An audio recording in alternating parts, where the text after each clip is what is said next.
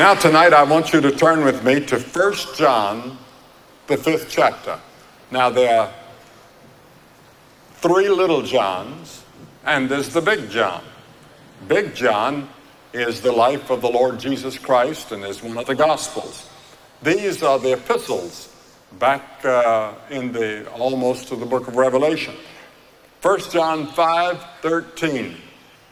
These things have I written unto you that believe on the name of the Son of God, that ye may know that ye have eternal life, and that ye may believe on the name of the Son of God.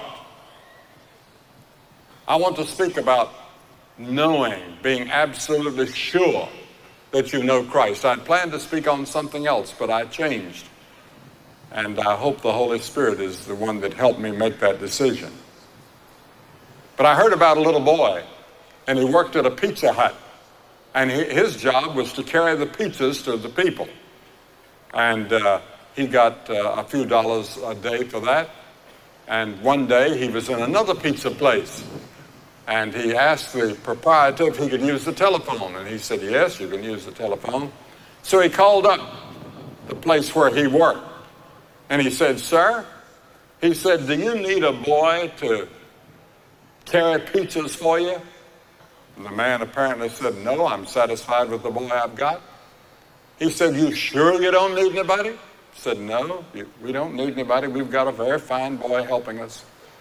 So he hung up and had a big smile on his face.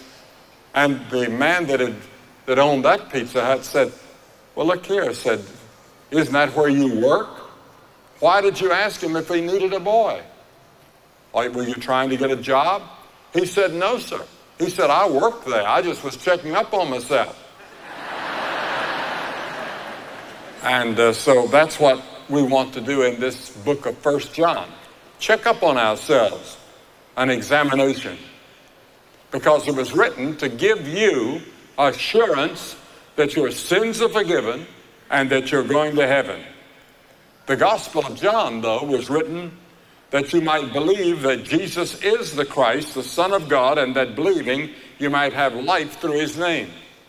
In other words, the Gospel of John was written to bring you to Christ, and the little Johns were written to help you to know how to live the Christian life and to be sure that you do know Christ. There's so many people that go to church and so many people that have been baptized and so many people that have been confirmed in the church, but they don't have the assurance. They don't have the certainty. They don't know for sure that Christ lives in their heart. So First John was written that you might know that you have eternal life. A newspaper a few months ago told the story about one of the most celebrated rock stars that we have. And uh, he had already reached the age of 40, and he was quite discouraged that he had gotten so old. And uh, he and his father had been separated for many years. He didn't know where his father was. And now he had become rich. The rock star was rich. But there wasn't a single time that he didn't crave to know his father.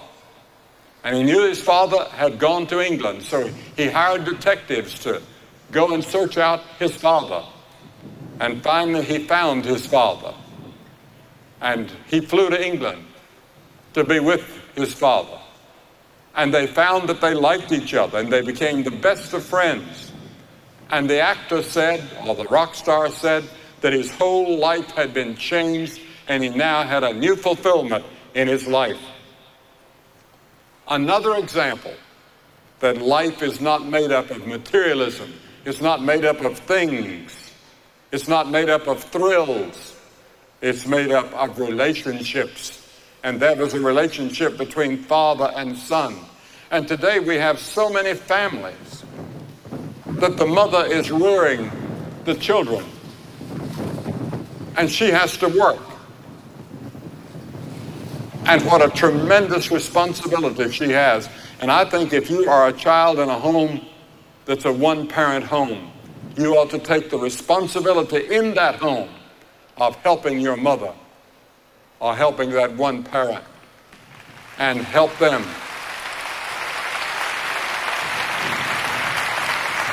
But tonight I want to speak on the most important relationship of all, and that's the relationship that you have with God believing on the Son. In 1 John 3:23 it says, "And this is his commandment that we should believe on the name of the Son of God." Do you believe? Well, you say, "Yes, I believe." Do you really? Do you know what believe means in the Bible? What, it, what faith is in the Bible? It means that you put your total weight on Christ. It's the story that I told the other night. I'll tell it again about this fellow that came over from France and he announced that he was going to put a tight rope across Niagara River at Niagara Falls and he was going to walk across it. Well, a big crowd of people gathered on both sides of the river, the Canadian side and the American side, and they watched. And sure enough, he walked over and he walked back and they applauded.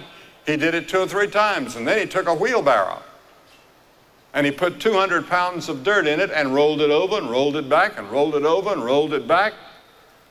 Then he asked, How many of you believe I can roll a man across? And they said, Oh, we know you can do it. And so there was one man in the front row that was quite enthusiastic about it. And he said, Sir, he said, Would you mind stepping in the wheelbarrow and being the first man? Well, that man was gone. I don't blame him.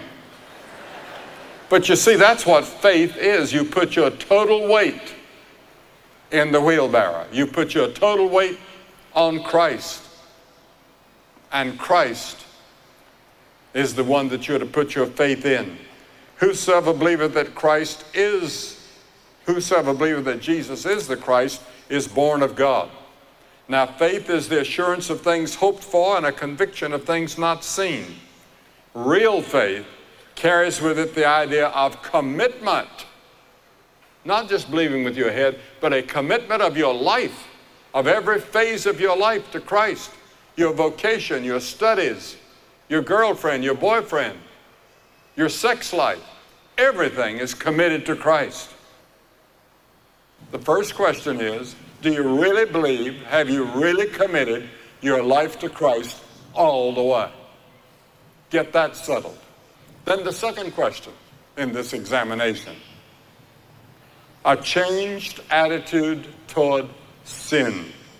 1 John 1 8 and 10 says, If we say that we have no sin, we deceive ourselves and the truth is not in us. Yes, as Christians, sometimes we sin. We may sin without knowing it because there are sins of omission, sins of commission, somebody you should have helped, somebody you should have smiled to today that would have encouraged them and you didn't do it. But he says, if we confess our sins, he is faithful and just to forgive us our sins and to cleanse us from all unrighteousness. If you do sin, there's a remedy. God will forgive you if you confess it. And the Bible says the blood of Jesus Christ, his Son, cleanseth us from all sin. The blood that was shed on the cross when Christ died has the power 2,000 years later to wash all your sins away. I thank God that he stayed on that cross. And when they put those nails in his hands and the spike through his feet and the spear in his side, he stayed there. He didn't come down. He stayed on the cross because he loved you. He loves you tonight. Whoever you are, whatever you've done, however bad you've been, he loves you. And when he uses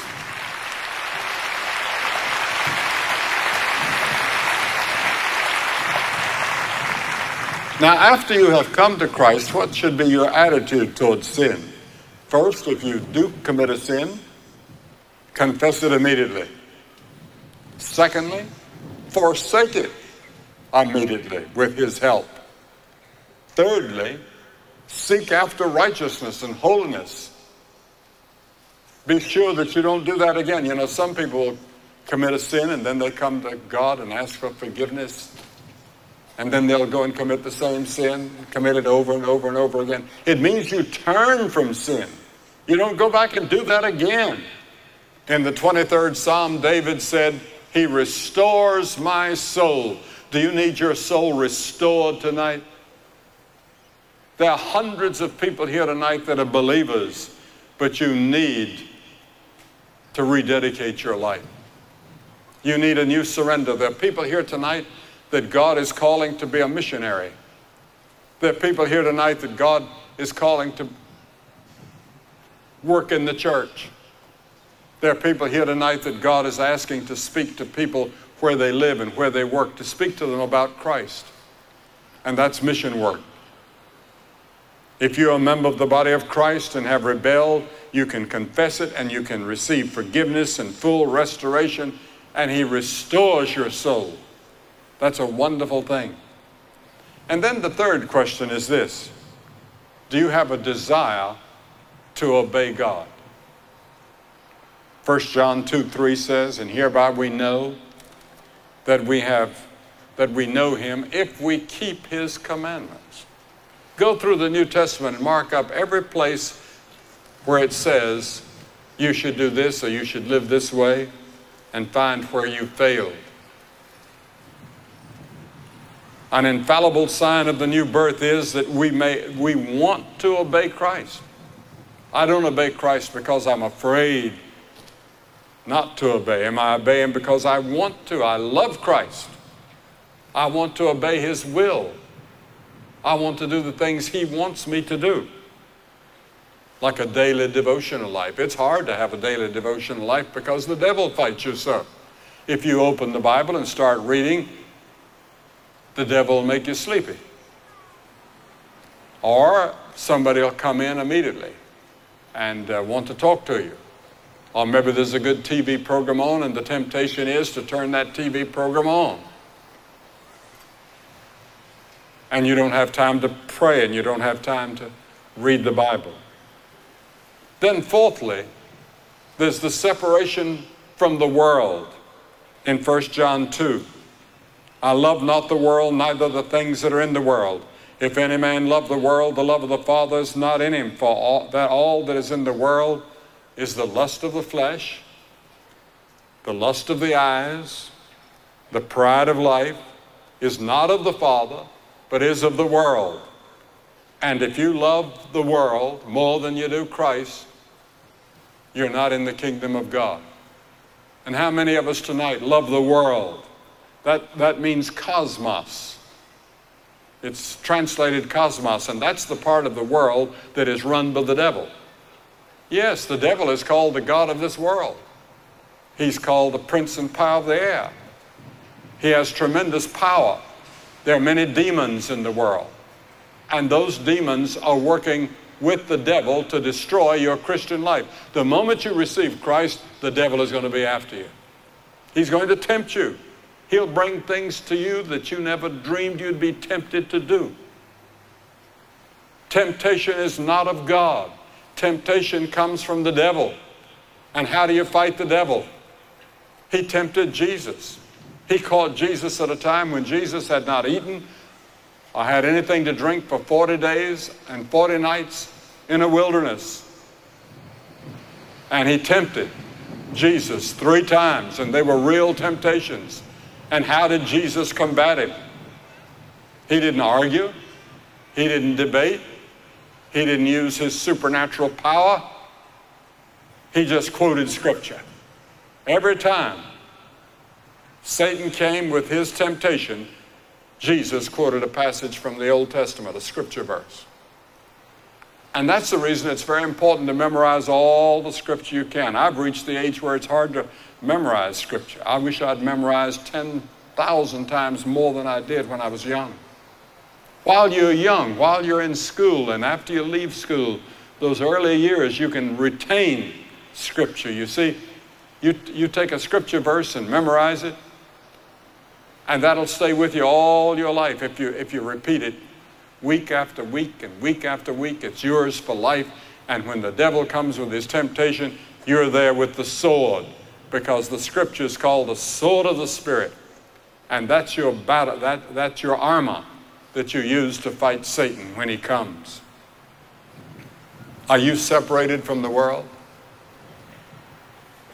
The scripture says, and the world passes away and the lust thereof, but he that doeth the will of God shall abide forever. And you know, when, when I face some situation, shall I watch this TV program? Shall I go to this film? Shall I do this particular thing that's in the world? And there's a doubt in my mind as to whether I should do it or not do it. There are certain questions one can ask yourself. First, I ask myself, does it violate any principle of Scripture? The thing I'm thinking about doing, does it violate any principle of Scripture? Secondly, does it take the keen edge off my Christian life? I'm not keen for God after seeing that as I was before I saw it. Thirdly, can I ask God's blessing on it? And then I ask myself the fourth question is it a stumbling block to others? If someone else who was a believer saw me doing this thing, saying that thing, losing my temper, whatever, is that going to be a stumbling block to them? And then the fifth question I ask myself is Do I love other Christians of all denominations? Do I love other people? Do I love the poor enough to do something about helping them in their poverty? Do I love the people in my own neighborhood who have a different color skin? Do I really love them? Or do I just put it on? Is this just an act that I put on? Is it a real love affair with people, no matter what their background may be? The scripture says we know that we've been passed from death to life because we love. He that loveth not his brother abideth in death. Many children of God who do not walk with Christ think that other things are more attractive than walking with Christ and asking ourselves such questions as this How can we live in the present society and be separated from the world that is run by the devil? How can we? Only with the help of Christ. And then, sixthly, if you really know Christ, you do not practice sin. 1 John 5 18, we know that whosoever is born of God sinneth not, but he that is begotten of God keepeth himself, and that wicked one toucheth him not. The devil can't touch him. You say, but it says sins not. That word actually means doesn't practice sin. You may make a mistake and you may yield for a moment and you may fall one time or two times or ten times or twenty times or whatever it may be.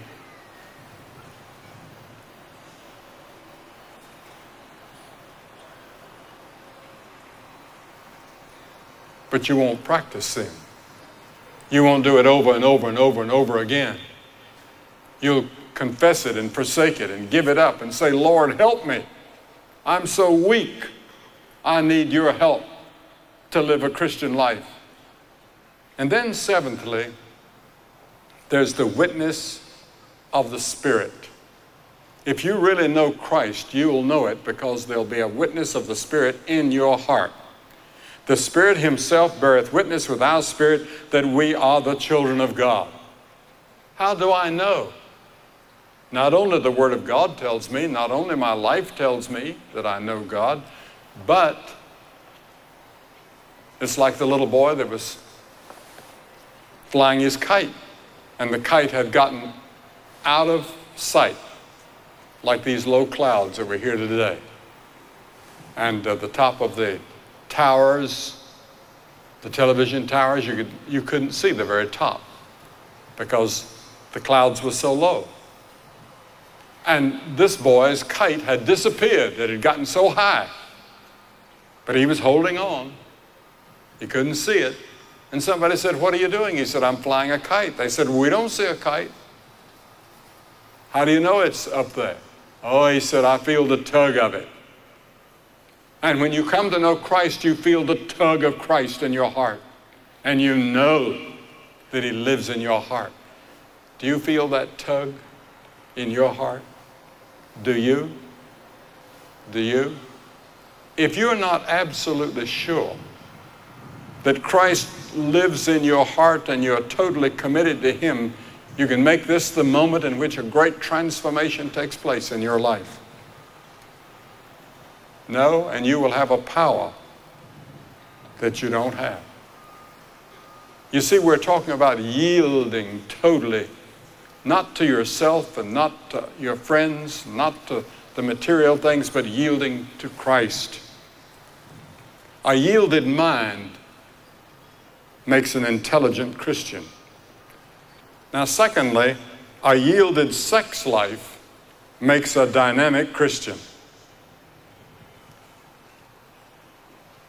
Yes, there's nothing wrong with sex. God gave it to us. It's one of His great gifts to us. It's for our enjoyment. It's for to keep the race going.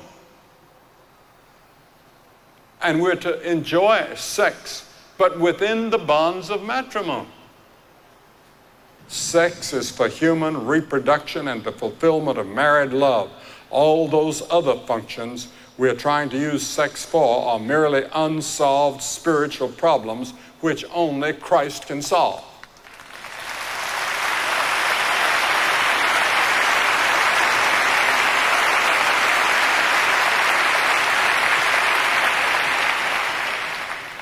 And then a yielded body makes a useful Christian. In Romans 6, it says, Likewise, reckon yourselves to be dead indeed unto sin, but alive unto God through Jesus Christ our Lord.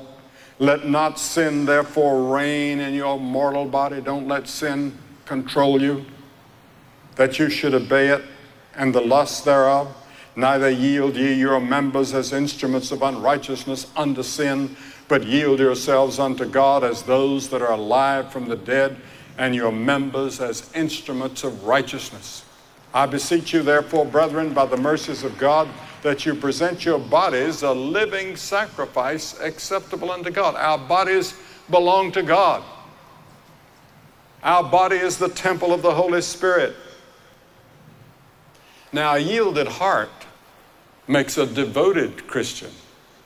The American Heart Indi- Association indicates that 27 Americans are afflicted with heart disease.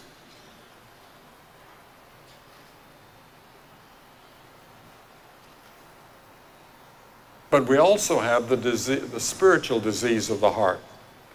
The Bible talks about in Proverbs 12 the deceit that's in the heart. Proverbs 14, man is a backslider in heart. Proverbs 18, the heart of man is haughty. Proverbs 22, sin is bound up in the heart.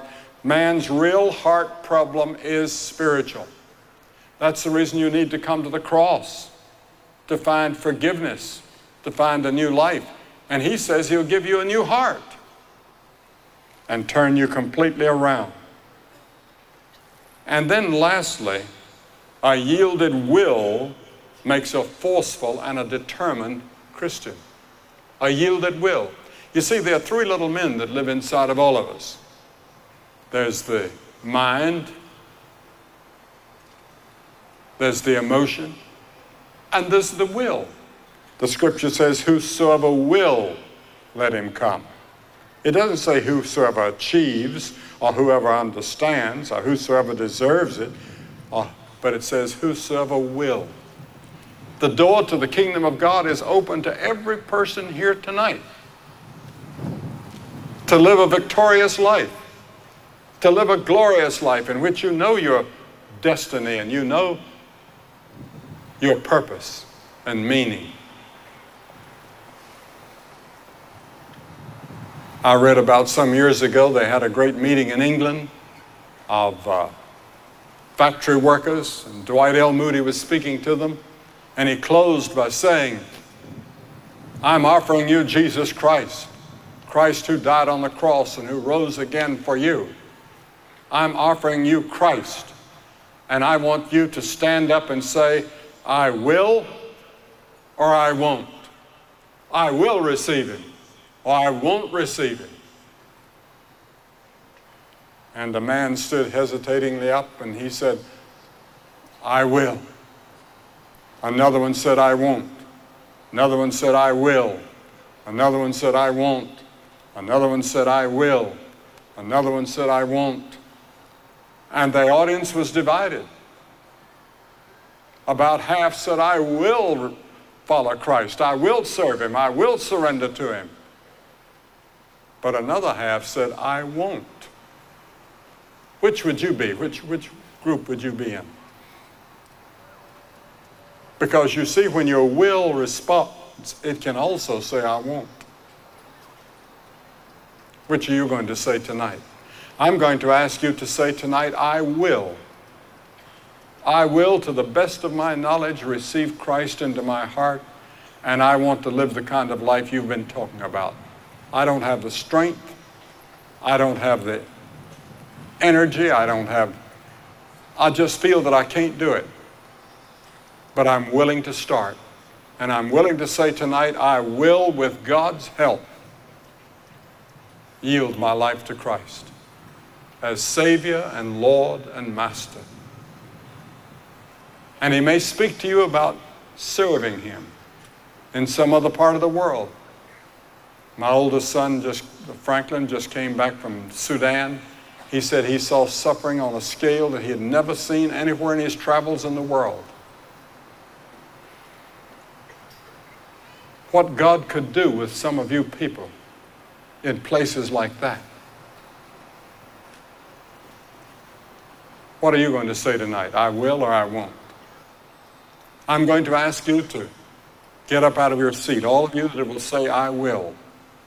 I want you to get up out of your seat and come and stand here in front, as we've seen every night, and say, Tonight I will open my heart to Christ. I will receive Him. I will surrender to Him. I want to know that I'm going to heaven. I want to know that I'm living for Christ. I want to serve Him. If you're with friends or relatives, they'll wait on you. Why do I ask you to come forward publicly like this? Because Jesus said, if you're not willing to acknowledge me before men, I'll not acknowledge you before my Father, which is in heaven. There's something about coming forward and standing publicly that pleases Christ and helps you to mean it. If you're in the choir, you come. If you're a Sunday school teacher or if you're even a pastor of a church and you're not sure how you stand before God, you get up and come. We're going to wait on you.